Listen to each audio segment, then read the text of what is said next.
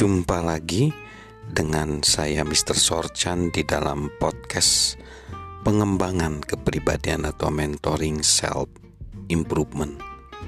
Saat ini kita belajar tentang bagaimana membangun kepemimpinan dalam diri kita dan saat ini kita belajar tentang visi yaitu suatu kualitas mutlak dalam kepemimpinan. Dan kita belajar tentang meningkatkan visi atau meningkatkan kelebihan. Caranya adalah luangkan waktu bersama orang-orang yang menginspirasi kita untuk memiliki kelebihan. Di segmen sebelumnya, John C. Maxwell pernah menyebut bahwa penulis Jim Collins mengajari dia tentang konsep yang disebut keberuntungan. Gagasan tentang kenalan-kenalan yang membuat perubahan besar dalam kehidupan kita.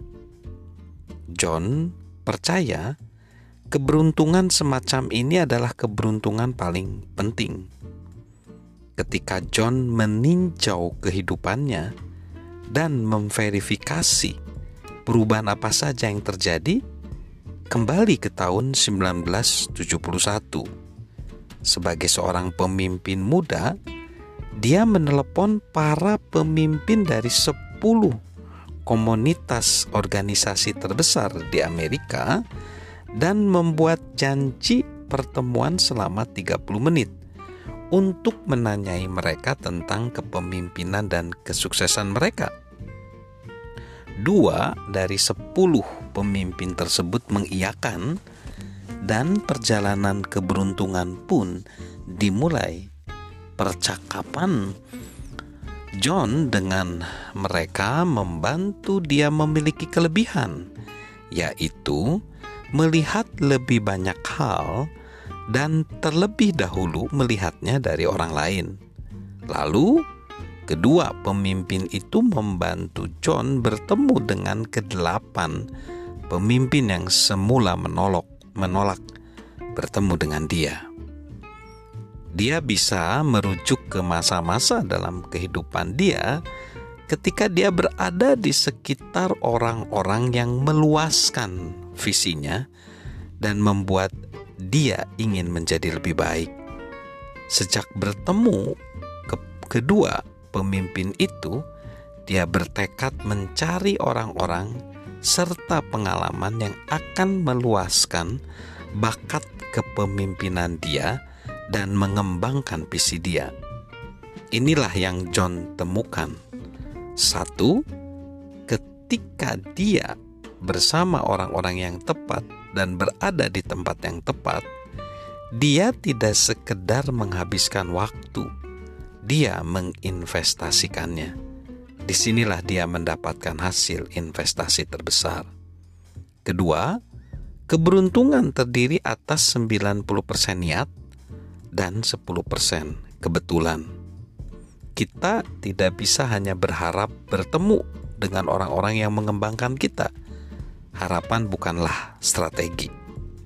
Lalu yang ketiga, mustahil kita tidak menjadi lebih sukses ketika berada di sekitar orang-orang yang lebih sukses. Pengalaman seperti ini dapat mengubah kehidupan kita. Yang keempat, cara terbaik untuk bertemu orang yang tepat adalah dengan mengajukan pertanyaan yang tepat. Siapa kenalan Anda yang saya harus kenal? Lalu yang kelima, mengawali dengan persiapan dan mengakhirinya dengan perenungan akan memaksimalkan pengalaman ini. Lalu yang keenam, melibatkan anggota tim adalah cara terbaik untuk bertumbuh bersama. Setiap kali memungkinkan bawalah serta para pengikut kita. Yang ketujuh, pemimpin Pertemuan kedua dengan orang-orang yang tepat adalah pertemuan paling penting. Ini menunjukkan bahwa kita semua menyadari pentingnya untuk bertemu lagi dan bahwa itu mungkin menjadi awal dari hubungan yang berkelanjutan.